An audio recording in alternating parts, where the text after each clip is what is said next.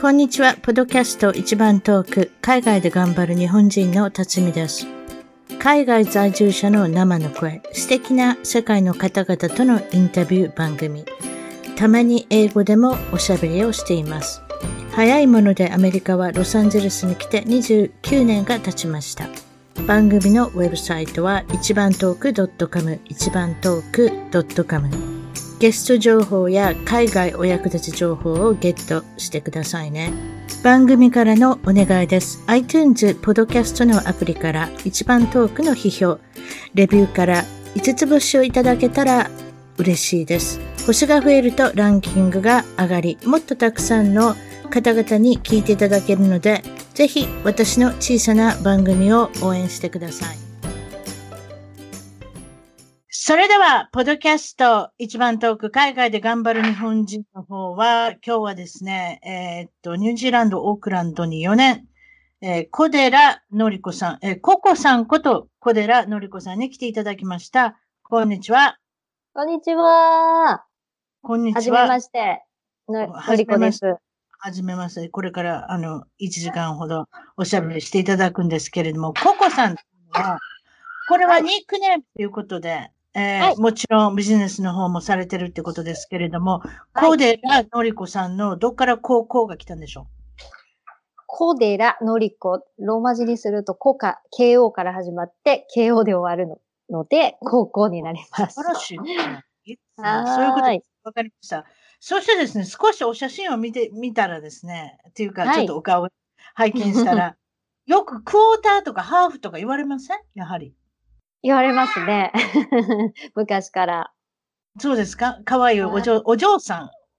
お。お息子さんの声が聞こえてますけど、赤ちゃんは息子さんですか？あの、それとも娘さんですか？はい、娘です。えっと、上が、一番上が男の子8歳、真ん中が女の子3歳、うん、一番下が0歳、10ヶ月になってますね。10ヶ月の赤ちゃんの、はい、女女の子って言いました？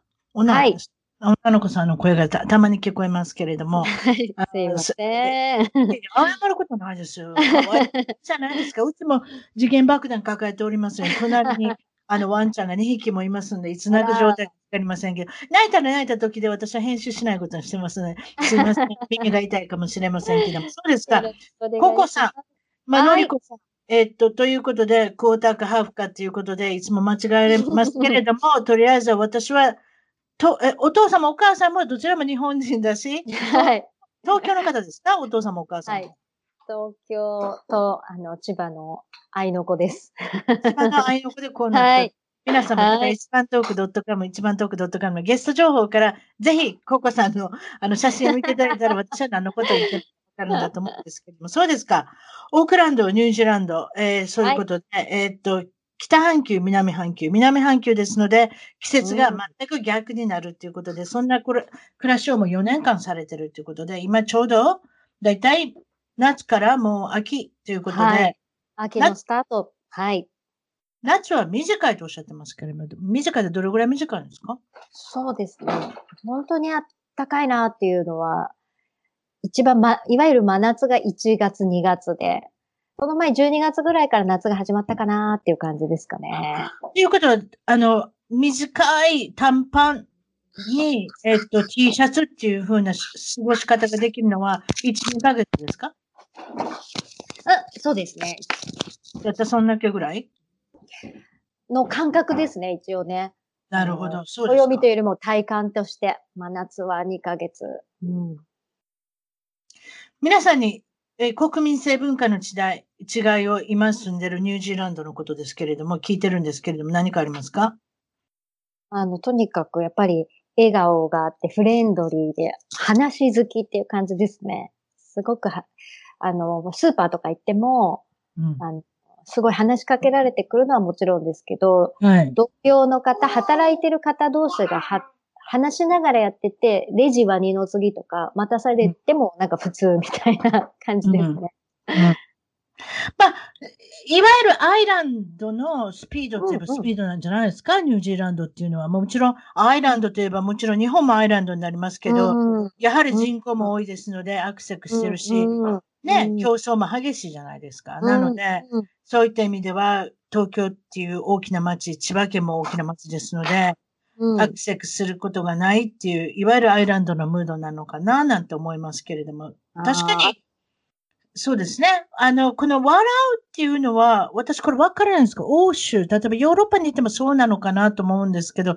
これは私の見解ですけれども、カナダだったり、オーストラリアだったり、ニュージーランド、もちろんアメリカもここに入ってきますけれども、いわゆる若い国、建国300年以下の国っていうのは、まだまだ歴史がそんなにないですので、この笑,、笑うっていう文化がかなり早くに入ったんじゃないですかね。なるほど、なるほど。昔の写真、あの、そうなんですよ。100年前の写真見ても笑ってないんですよ、やっぱりアメリカ人って。実は、実は。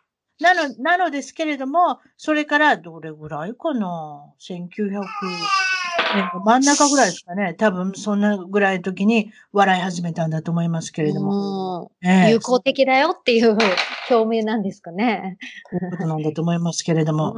うん、えーということで、えー、話好きの人が多いっていうこともあれなんですけれども、モーニングティー。うんうん、そしてお昼間のティー、この辺のお話してください。はい。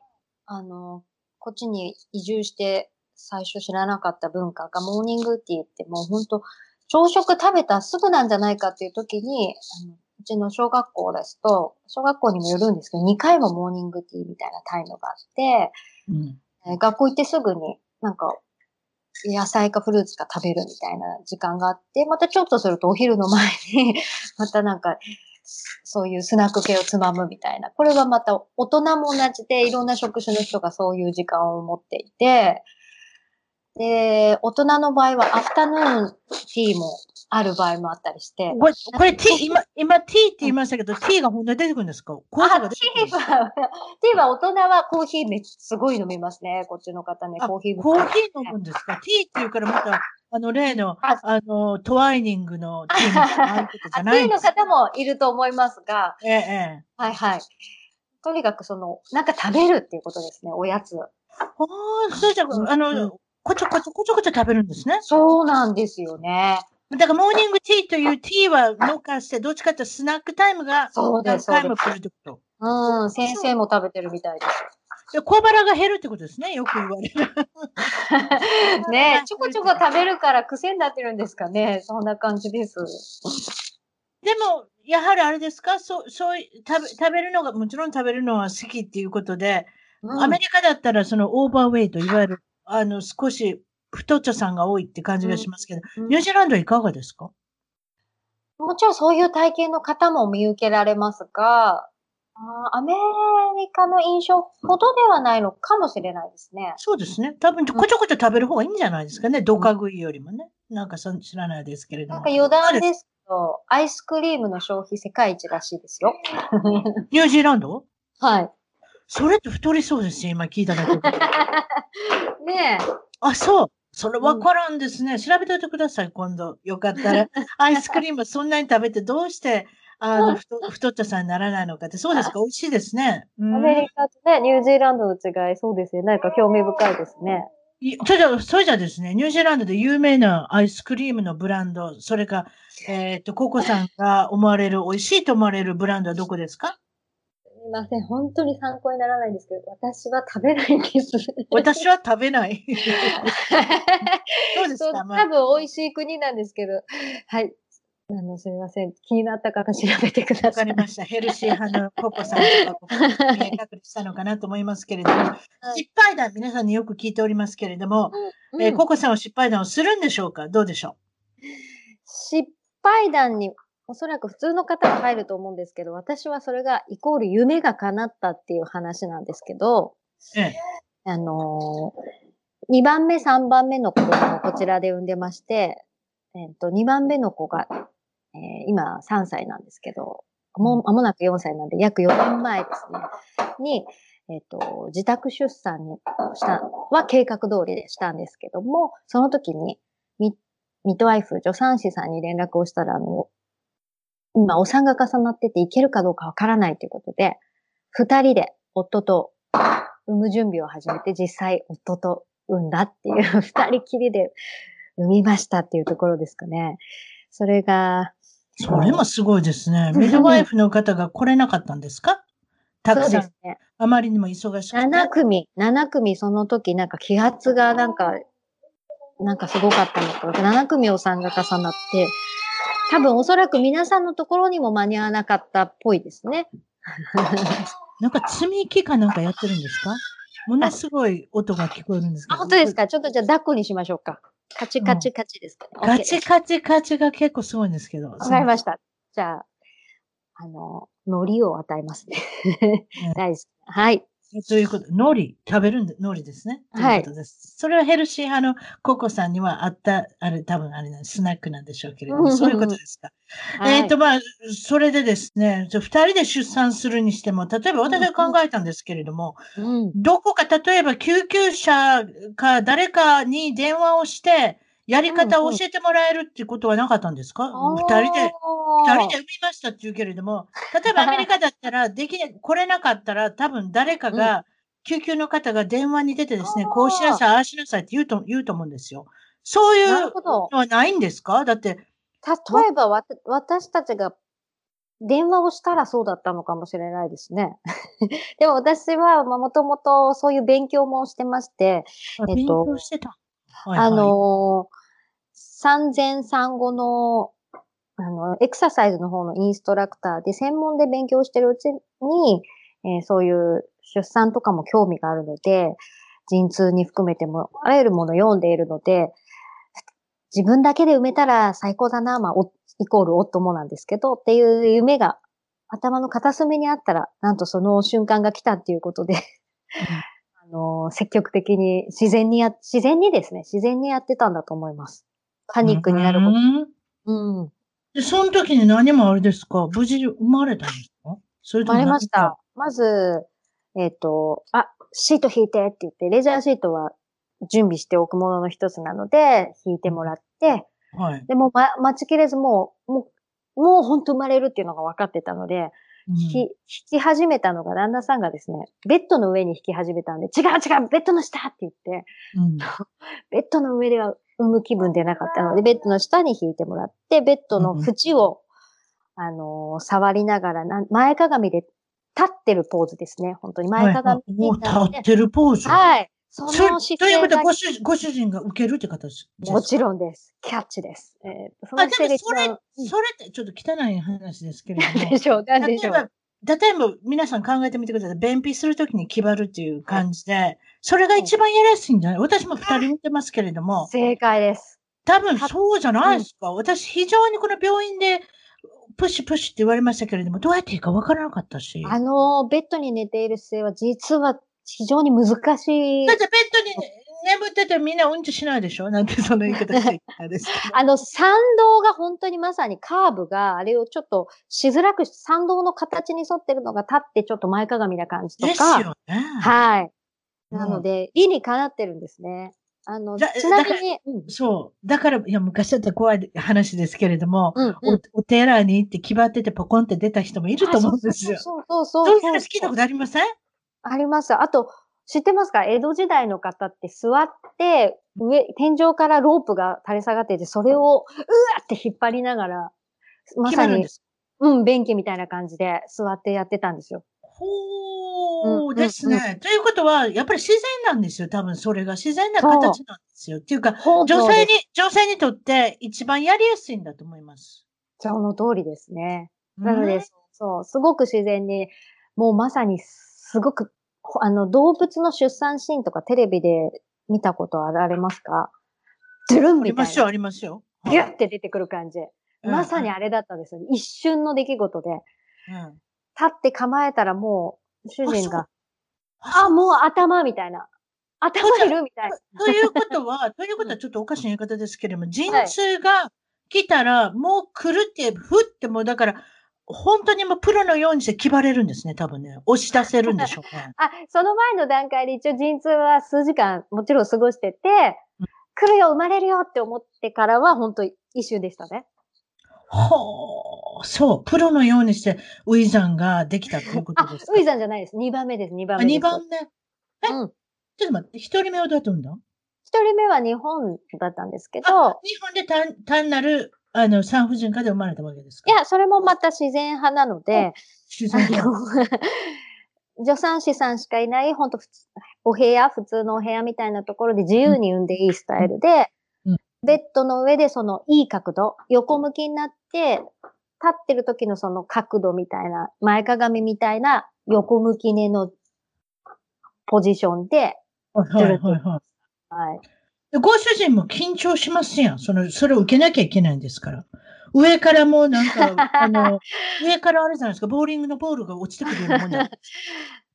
まあでも、その、もう絶対に頭は落とさないようにってやったんですけど、そのドゥルンなので、ジュルジュルですよ。そうそう。なので、頭はかろうじて、もちろん落とさなかったんですけど、体はちょっとドンって落ちたみたいですね。そう。そうはい。あれ、よかったのかもしれませんけれども、そうですか。それで、はい、へその音繋がってますやん？そう。で、へその音で繋がってるので、後ろからキャッチしたので、いざ私に渡そうとしたら。後ろから？そうそう。へその繋がってるので、あれ渡せないってなって、一回、股の間を通して、あの、パスが来まして、ボールを。ヘソロンはどうしたらいいんですか？私なんか素人だからどうしたら、先生がなんかするんでしょうけど。まず、まず胎盤はまだお腹の中にいるので、はいはい、胎盤にへその緒がつながってて、そこから先が赤ちゃんですよね。ええ。うんうん。なので、私にへその緒と赤ちゃんを渡さなくてはいけないので、股の間を通してもう一回旦那さんが取り上げたところを私に送り返しまして、うん、で、胸に抱えたまま横になって、うん、で、そこで、えっと、おっぱいに吸わせたりとか、あの、うん、して、で、その後胎盤をもう一度、陣痛じゃないんですけど、軽い出産をそこでまたするんですね。うん。うんうんうん。それは胎盤を出すってことですか？そうです、そうです、そうです。でもなんか、うんうん、そうって私も同じことやったんですけど、忘れてしまったわ。でも。病院だとですね、あの、お腹を押し押されたりとか、クイックイって胎盤をクイックイってこう、あの、あ、胎盤出すために、あの、へそのをクイックイって引っ張ったりして、そう多分そうだ、ね、ああ、覚えてらっしゃいます。そう、そんな感じで出したりするんですけど、うん、私もこだわりで、いろいろ出産にこだわりがあるので、自然に出すっていうのをこだわりがあるので、クイックイとかをしないでほしいっていう要望があるので、そう、えっ、ー、と、最初スクワットをそこからしたりとか、うん。おすごいですね。体力に自信があってスクワットとかなんとかって言って、はい、そうですか？まあでも YouTube で見てることが全て現実になったっていうことなんだと思いますけど、今さっき言ったお乳を吸わせてって言いますけど、うんうん、赤ちゃんってそんなすぐにボーンってお乳食らいついてくるんですか？近づけると本能で、そうあの、吸い付いてきます。ただ、出る出ないに関係しないで。そうそうそうそうだって出ないじゃないですか。ちゃんと、ちゃんと吸い、吸ってるっていうのを感じます。お、吸い付いたっていうふうに、すぐできます。そうですね。三人のお母さん。それで、もう一つ出産のお話があるってことです。もう三人もいたら何かあるでしょう。これは三、えっと、第三子ですか？あ、二人目も三人目もやったことなんですけども、はい、あの、出産後の楽しみ、結構ビッグイベントな楽しみが、胎盤をいただくっていうことですね。食べ食べるんですか？はい。カニバリズム。あ、そういうことではないですけど、ね、でも自分の、自分の中から出てきたものを食べるって、どうやってどうやって決めたんですか？これ食べてみようと思う気持ちが。いや、それ聞いたことありますよ。聞いたことありますよ。動物食べるじゃないですか。犬の出産見たことありますか？わかります？全部食べますもん。うんうん。それってやっぱり一番の栄養源ってそ、赤ちゃんを育ててきたところ、そこが栄養供給、酸素でもね。そうですね。栄養の塊ですよね。そう。なので、産後の回復を母親の方もね、早めてくれるし、精神面の落ち着きもね、ホルモンのバランスが変わったりするのでいいとか、うん、あらゆることにいいって言われてるんですけど、うん、うん、それもあって、あとは、私としてはね、そういうのでも食べてみたいなっていうのもあったし、もともとは細胞、精子と卵子が出会って一つの細胞だったのが細胞分裂をして胎盤側になるか赤ちゃん側になるかってことで、ね、同じ命というか兄弟とも言うし、なんかね、すごく大切なものなので、それをね、破棄してしまうっていうのは私の中で選択肢に全くなかったんですね。例えば、それ、ココさんはそうですよ。食べますよ。でも、例えばお、そのニュージーランドでは、そういうことしてる人いっぱいいるんですか、いえ、ニュージーランドの原住民のマオリの文化で言うと、それを土に埋めるっていう文化が一番だと思います。だけど、昨今は多分アメリカのハリウッド女優さんとかもなんですけど、胎盤をあの、カプセル状にして飲むっていう美容法が多分、そっちの方で有名になったかもしれない、ね、プラセンタね。プラセンタクリームとか書いてありますやん。そうですね。それでしょ？うんうん。なので、生を食べるとかお肌に、お肌にいいってことでしょうね、うん。そうそう、抵抗がある方はカプセルにする方はいるけど、私のミッドワイフも初めて生で食べた人みたいな。どんな感じですか？みたいな。え、ちょっと待って、調理しないんですか？調調理はしないんですか それ、それも教えてください。生で食べる方法もあるし、はい、調理をする方法もあるってことですか、はい、両方、両方やりました、もちろん。もう3人も産んでたら何何回かそういう、何回か、2回しかないですけど、どうやって食べたんですか？そしたら自分の胎盤も。怖いですね。旦那さんに全部やってもらうんですけど、血抜きをしないといけなくて、えっ、と、見たことない方は一番近いのはもちろんレバー、ホルモン系のイメージで、その周りに血管とか膜とかがいっぱいあるので、えっと、ボウルにね、水を入れて、こう、血抜きを何回かして、血抜きってどうやってする水につける水をただ変えていくだけで、そう、血が出てくるので。あ、それで血抜き、血をあるか？取るってことが、はいはいはい。はい。で、周りの血管やら膜やらを取ってくださるそうです。担当は 彼なので、彼の方が詳しいですけど、で、中のところをね、あの、切って、で、一番これからやる方にお勧めしたいのは、アボガドと、あの、胎盤のセットが醤油でね、食べるっていうのは、まさにマグロなイメージです。胎、胎盤の刺身はい、そういうことです。アボカドで、それで食べたらですか、マグロと、うん、それで食べたこの味というんですか？もちろん調理したやつも後で聞きますけど、はい、とりあえずこの生で食べる、うん、お刺身の胎盤の味っていうのは何に似てますか？えっと、本当に魚な感じです。だ、だけど、これは私のものしか食べたことがないので。まあ、確かにね、体によって、いろんな人によって違うでしょうけど、わ、はい、からないですけども、一応私で話すと、本当魚の感じで、一人目の時、あその、第二子のこの時に感じたのは、あ、無味無臭だなと思ったんですね。うん、うん、うん。だけど、食感が、もうこの世で食べたことのないぐらいのシャキシャキ繊維質だったんですね。他に例えられないぐらいの、うん、でも噛めないわけではなくて、シャキシャキ、繊維質。うん、もし近いものを例えるなら、砂揚げ物と、えっ、ー、と、セロリのもっともっとシャキシャキしてるよっていう感じなんですけど、うん、って感じ。なので、アボガド、でも、オイル質なのでアボガドと合う、本当マグロなイメージで、ね、醤油でアボガドと合うよって感じだったんですね。じゃどこにもないような味なんですね、多分ね。無味無臭だったんですね、二人目の時。無味無臭。あ、まあ、うん、もちろん新鮮っていうのもあるんでしょうけど。うん、例えば調理する、調理したらどうなりましたか、味は。で、三人目の時にそのイメージだったので、彼はそこに、あの、シェフなのでね、うちの彼は。アボ、うん、アボカドだけじゃなくて、トマトをトッピングして酸味も効いて美味しいんじゃないかって、今回は、アボカドも入ってきたんですね。で、うん、あトマトも入って、その三つで美味しかったんですけど、食べてるうちに、あれ？味ないと思ってたけど、ちょっとこの良質なオイルを感じる気がすると、アボカドのオイルではない気がすると思って、うん、本当の醤油もつけないで、えー、添え物もなく生で出してほしいって出してもらったら、見た目は、中トロとかトロに近い感じの見た目なんですね。ちょっと赤身と、サシが入ってる感じです、脂身が。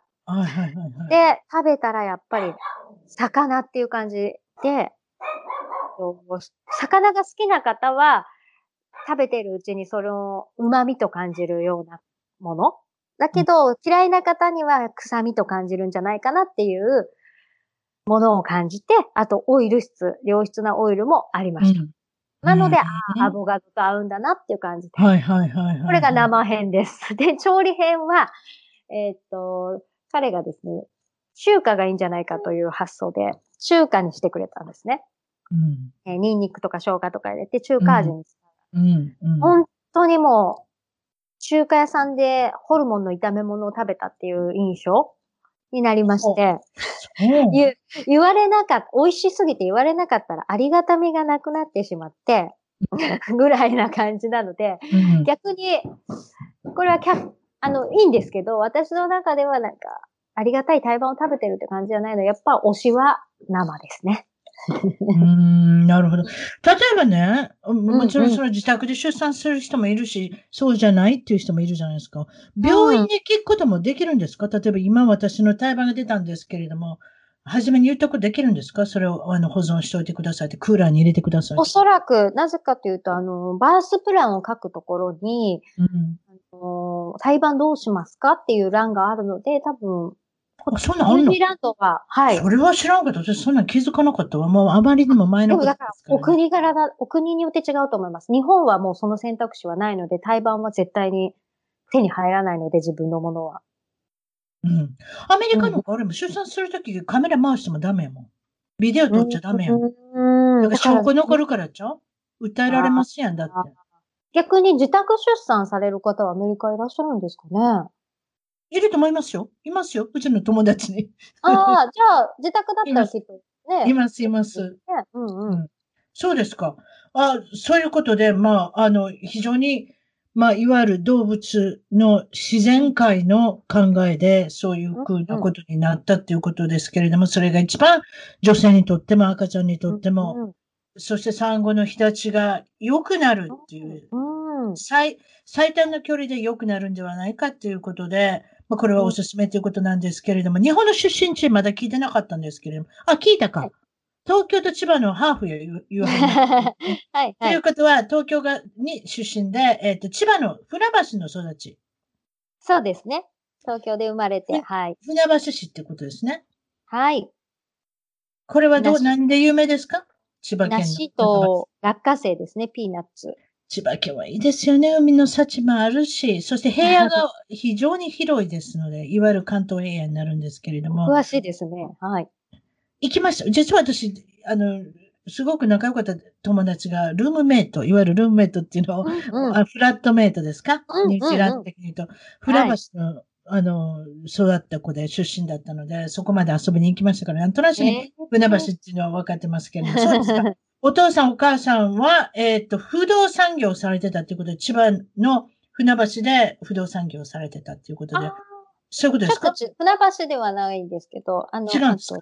はい。そうですね。まあ、不動産、不動産をされてたっていうことで。はい、不動産関係。お兄さんが一人ってことですか、おいくつの、おいくつ違いですか？お兄さんは。三つ上です。あ、三つ上のお兄さん。そうです。はい。仲良かったですか？子供の時はな普通、普通に仲いいと思います。3つぐらいしか離れてなかったら仲いいかもですね。私の、はい、私の子供は今一つ、いわゆる年子で生まれてきてますけど、仲いいですからね。うん。うん、年が近ければ近いほど遊びも似てるので、もちろん喧嘩もありますけれども、仲良くなるかもしれないですね。そうですか。小さい時のココさん、のりこさんはいかがだったんでしょう？男の子みたいな感じで、あの、虫を取ったり、ザリガニを取ったり、はい。あの、七で、よくすごく子供の時の思い出すと、七節を取ってきて、うん、あの、すごく嬉しくて、みんなからも、すごい何それみたいな、ちょっとね、英雄気取りな感じで、いいでしょみたいな感じで。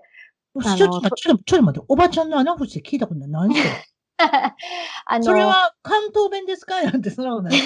多分標準語なんだと思うんですけど、穴節って何ですか全国にいる棒みたいな、木の棒みたいな形をしたあの、虫ですね。な、確かに。色がカムフラージュできるような枝みたいな。そうです、そうです。今ちょっとググりました。七節って言うんですね。私わか全然わかってなかった。本当に七つの節って書くんじゃないですか、これ。多分そうだと思います。はい。足、七つ、いわゆるセブンですよ。七、うん、の節って書いて七節って読んで、うん、それで枝みたいな、あの、そうそう。ま、まあ、なんかあれですね、生き物と思えないような。そう、だから、あ、見つけたみたいな、初めて見つけて、もうなんか嬉しくて、友達もいいな、いいな、みたいな感じだったので、体につけて帰ったらもう、うちのお母さんがですね、もう、キャーってなって、もうそんなの早く捨ててみたいな。今まで英雄だったところ。もうあんたあっち行って 何してんのみたいな感じで。やっぱりお兄さんが上にいたらそういう影響なんでしょうね。男っぽく育つのかもしれませんね。虫もガバッと手で掴んだりとかね。うんうん、だと思います。何でもなくお兄さん見てたから、それが当たり前だと思ってたと思いますね。そうですか。小学校の思い出っていうのを聞いてますけれども、あともちろん将来の夢っていうのを聞いてますけど、まず、それじゃ小学校、中学校の思い出は何でしょう？えっ、と、モデル業を小学校1年生の時からタレントというかモデルみたいのをね、あの、していたので、それが日常だった。だからおしゃべりも上手なんですけれども、モデルになりたいっていうのは自分で言ったんですか？それとも誰かにスカウトされたとか、どう、どういうことでしょう ?6 歳から。えっ、と、スカウトはモデルになってからもしょっちゅうあったんですけども、道を歩いていて、そうではなくて、きっかけは、えっと、こう、新聞かなんかを見てるときに兄がそれを見て、なんか、兄か母かが見て、これやったらいいんじゃないの？みたいに言ってきて、おー、みたいな、そんなによくわかってない中で応募したらそのままスルスルっていう。そりゃ6歳だったらわからないですよね。だけど演技するのとかが好きで、始まったら、ああ、楽しいなっていう感じで、普通になってましたね。だから仕事というよりもそれが、小学校に行くのが普通みたいな感じで、放課後はそっちみたいな感じでしたね。白い、ユニークな育ち方してますね。そうですか。その頃の将来の夢ってああったんですか？もちろんモデル業をしながら何か違うことをしししたいと思ってたかどうかわかんないですけど、なんかなかったですか？子供、それぐらいの時はもう歌が好きで歌手になりたいなっていうのがあって。なるほど。はい、はい、うん。シニア高学年になったら、宝塚を見るのが好きになりました。宝塚入りたいみたいな夢がありましたね。うん、うん。はいはい。その中の何役をするんですか？男役になりたかったですね。王子様になりたかったんですか？はい。かっこよく。そういうことです背も高かったんですか？そしたら。いやいや、そこは 標準です。高くないですよ。男役といえばなんか背が高いイメージがありますけど、そうじゃないのかもしれないですけど。だから基準には入ってね、ある程度多分確か165センチとか何かノルマがあるんじゃないでしたっけ？そうそうそうそう、その通り。うん。そうですか。えー、高校、大学、いろいろありますけれども、いかがでしたか、そうですね。えっ、ー、と、印象的なのは大人になってから一番ね、自分で楽しかったのはインストラクターとしての学び。うん、えっ、ー、と、うん。大人になって高校卒業してからはこう音楽会に行っ、まあ、CD を出した時期とかもあるんですけど、その。やはりそうじゃ夢が叶ってるんじゃないですか？すごいですね。そうですか。ですね、そうですね。で、その後、その時代も楽しかったんですけど、うん、えー、それをやり尽くした後に、えっと、ボイストレーニングのインストラクターになったり、ピラティスのインストラクターになったり、で、自分の妊娠をけ、妊娠、出産とかをきっかけに、えっ、ー、と、その時にやる運動っていうのも、えー、学んで、よりね、興味深くなったので、妊娠中のエクササイズとか産後のエクササイズ、専門に勉強したりとか、えっ、ー、と、その後はですね、えっ、ー、と、また、友人に来るきっかけにもなった、えっ、ー、と、音差っていうものがありまして、音差セラピストっていうのにもなりまして。何ですか？音差って。えっ、と、理科の実験、子供の時に、音が鳴るちょっと鳴らしてみましょうか。綺麗な音なんですけど。どうしますか？鳴らさない方がいい？いいですよ。いいですよ。はい。えー、っと、私の音差は5本ある5行音差っていうものなんですけど、こんな。トライアングルみたいじゃないですか？ああ、そうですね。見た目そんな感じです。いろんな音があります。はい。こういうものを使って。私の音はどうおっしゃいましたけど、うん、それはカスタムメイドするものなんですか？あのですね、えっ、ー、と、いっぱいあって何十本も使って治療みたいなことをする人もいるし、うん、私はこう、5つのエレメント、木とか水とか火とか土とか、そういうね、金っていうのがあるんですけど、その5つのエレメントに沿った周波数が違うんですね。わかりやすくて音の高さとも言うんですけど、うん、で、それが感情にもアクセスしたり、一本一本意味がね、喜怒哀楽違ったりとか、えっ、ー、と、臓器にも周波数を持っているんですけど、その周波数に合わせた音っていうのがあって、そこにアクセスするようにしてチューニングをしていく体の内側のバランスをとっていく。で、私はピラティスのインストラクターは、体、外側ですね、のを整えていって、精神面とか内側を整えるのは、こっちの音差のセラピストとしてやらせていただいてなるほど。皆さんね、海外に興味を持ったきっかけとか、海外に来た理由とかっていうのを聞いてるんですけれども、ココさんの場合はどうなってるんでしょう、ん、えっ、ー、と、もともとね、うちの旦那さんととか、海外に住みたいねっていうのは、結婚した当初から言ってて、探したりしてたんですけど、はいはい、忙しくなって、こう、日常ね、またスーッとそれがなくなってたんですけど、息子が3歳ぐらいの時かな。うん。えー、の時、いや、その前ですね、あの、東日本大震災が起きて、うん。放射能とかもね、気になって子育てをしながら、気になっていながら、また時が過ぎてたんですけど、えー、2016年にふと、いや、人生やりたいことやっぱやらなくちゃって思い出しまして、うん、やっぱ海外行こうみたいな。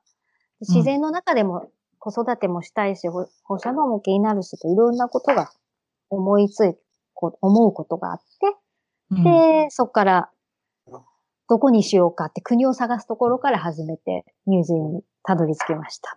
ニュージーご主ごご主人は小学校の時にアメリカに座ってるのね。うんうん、っていうのも、だから海外は全く初めてではないっていう。うんうん、彼はね。はい、そうですね。英語もね。うん、うん、それで、えあ、英語の方もね、でき、うん、できになったんだと思いますけれども、ご夫婦でニュージーランドってことになったんですけれども、うん、それで、えー、下見旅行に出かけて、これは2016年ぐらいに、海外に行くならニュージーランド、ニュージーランドに行くなら下見旅行ということで、下見旅行に来られた時になんともう、ココさんは、そうじゃ仕事も決めましょうって言っても決めてきた決めたんですか？そうですね。あの、下見って言っても仕事決めようねって言ったら、後から聞いた話では旦那さんは、え、下見なのに仕事決めるの何言ってるの？って思ってたらしいんですけど、私は言って。さもちゃっかりしてますね、やっぱり。はい、さっき、さっき、さっき、もうあれですね、将来を呼んで。それで仕事も無事に見つかったっていうのもまたすごいんですけれども、そういうことですね。はい、まあ、まあ、内定みたいな感じで、これは多分内定っていうか、決まりよね、みたいな感じで帰ってから、本当にオファーが来て。それはやっぱり、日系の企業かなんですか、うんそうですね。ニュージーで一番大きな企業でしたね。なるほど。わかりました。そこでワークビザが降りて、今は、えっ、ー、と、なんと永住権にもたどり着いたということで、うん、えっ、ー、と、ワークビザから永住権、これって難しいもんですか、うん、一応難しいかなと思いますが、そこまでをプランの中に、二人の中で絶対取るっていうのを決めて、もう日本から出るときに持ってたので、3年で取れたかなっていう感じですね。ワークトゥーレジデンスっていう、えー、永住権を一歩前の2年間ワークトゥーレジデンスっていうのがあるんですけど、それを過ぎたら永住権申請できて、で、すぐ降りたっていう感じですね。なるほど。うん、そして、海外に来て、ココさん、えっ、と、のりこさんは何か変わったことありますか？自分に気づいたことが。えっと、なんだろう。日本だと、木で見て分かったのは、すごい頑張ってたな、みたいな。えーえー、そう、なので自由になったな、自由になったなっていう感じ、あの、ストレスフリーで、えー、うん、気楽にこう、のほほんっていう本来私そっちのタイプだったんだなっていうのを思い出して、うん、うん、なんかこう、気張って肩肘張らない感じ、肩の力が抜けて、うん、毎日こう自然を見て、あ、綺麗だなとか、鳥の声、あ、気持ちいいなとかとともに、こう、生きている感じですかね。すごい幸せそうですね。そうですね。多分あの七節を探、七節を捕まえて、みんなに見せびらかされて、お母さんに 怖がらせて、あの時ののりこさんに戻ったのかもしれませんね。なるほど。さすが辰巳さんですね。そこに結びついてませんでした。ありがとうございます。なのかもしれませんねって今私思ったんです。うんうんうんえー、多分そ、本来のね、のりこさんっていうのが見えてきたっていうか、そういう、いわゆる、先ほど言いましたけど、自然に任せて出産をする。自然に任せてっていうことが非常にあなたのライフスタイルの中でポリシーになってるのかなと今思ったんですけども、そうですか？今3人のお子さんが8歳、3歳0歳ということですけれども、うん、5人家族っていう、まあ大家族なんですけれども、うん、それに合わせて、えっと、現在のお職、えー、職業ですね。今お仕事されてるの先ほどからちらちらっとおおしゃべりしてますけれども、うん、どういった活動をされてますか？自宅のスタジオでピラティスの、えっ、と、パーソナルだったり、グループクラスをしたり、はい、あとは妊娠中の方に対して産後の赤ちゃんとママの方に対して、えっ、ー、と、エクササイズをしたりとか、うん、あと、そうですね、音差セラピーをしたりとか、うん、活動してます。はい。セラピー、セラピーっていうことも今、うんうん、たくさん出てきますけれども、うん、産後で気をつけなきゃいけないのは、例えばそういうね、例えばその運動だったりとか、セラピーだとかって受けなかったら、うん、その、まあ、顧客の方っていうか、クライアントの方からどういったことが変わったって喜んでもらえますか？うんうん。えっ、ー、と、まずはもちろん、普通のね、ピラティスの場合は体型が変わるとか、うん、そういう、えっ、ー、と、痛みがなくなるとかはもちろんですけども、やっぱり心が自由になったとか、あね、うん自分らしくなったとか、なんか余計なものが取れ、体もですけどね、余計なもの取れて、内側もなんか必要なも、なんか必要ななかったものを手放してアップグレードじゃないですけど、うん、アプリのもう古いバージョンだったのを、あ、ここじゃなかったんだな、みたいな、ね、バージョンアップじゃないですけど、うん、っていうのでね、あの生きやすくなる。うん。体も心も、なんか、それこそ無理に頑張っていくというよりも、うん、無理な力ではなくて、自然にでも行きたい場所に行けるようにっていう風になったとか、夢がか、それこそ叶ったとか、いろいろね、いいお声いただいてます。出産もしやすかったとかね。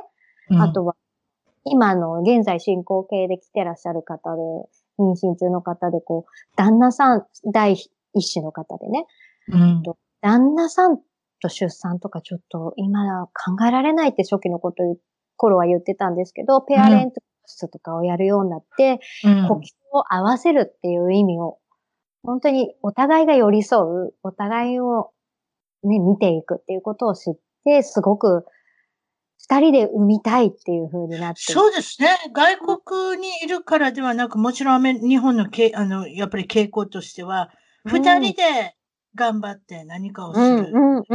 女性が女性が妊娠したから女性、その赤ちゃんを出せばいいじゃないか、女性がやればいいっていう、そういう考えの人もまだいるかもしれないですけれども、昔々のことは多分私たちのご両親の時代っていうのはそうだったのかもしれません。だんだんそれが変わってきて、二人で何かできること。もちろんお父さんは授乳できないですから、それが私の、あの、ご主人の悩みだったんですけど、私のお乳がないので、私は100%ハッピーにできないって、赤ちゃんはハッピーにできないって言ってましたけれども、そうでなくても何かね、あの、参加できるっていうことで。はい。お母さん、あの、奥さんの方にこう寄り添ってあげたら、もう奥さんはそれで満たされるので、ね、一緒に産んでいる感覚にもなるし、みたいな。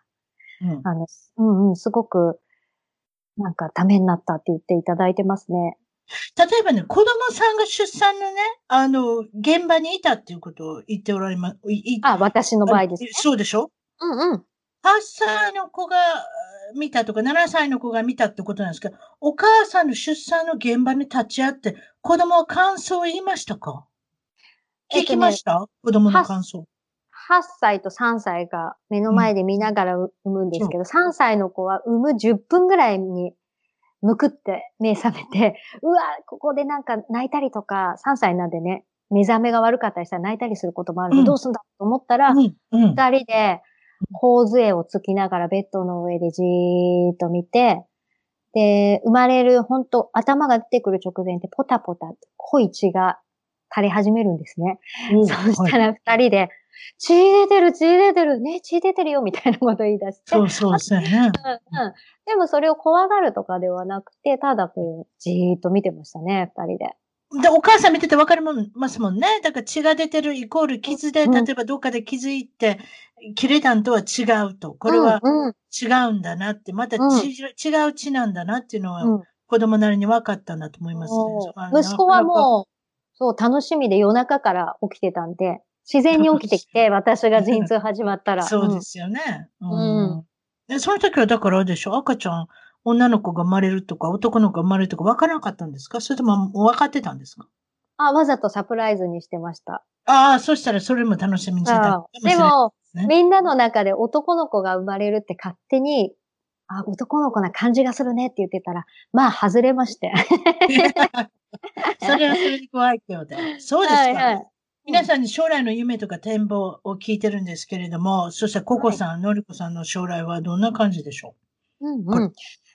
えっと、そうですね。もちろんか、家族の話で言ったらこのままね、みんなそれぞれ楽しくそれぞれの夢を叶えていくっていうのもあるんですけど、私の仕事の話で言ったら、仕事というかね、えー、妊娠、まだね、されてない女性だったら、その方の体を整えたり、妊娠に向かってね、調整したりとか。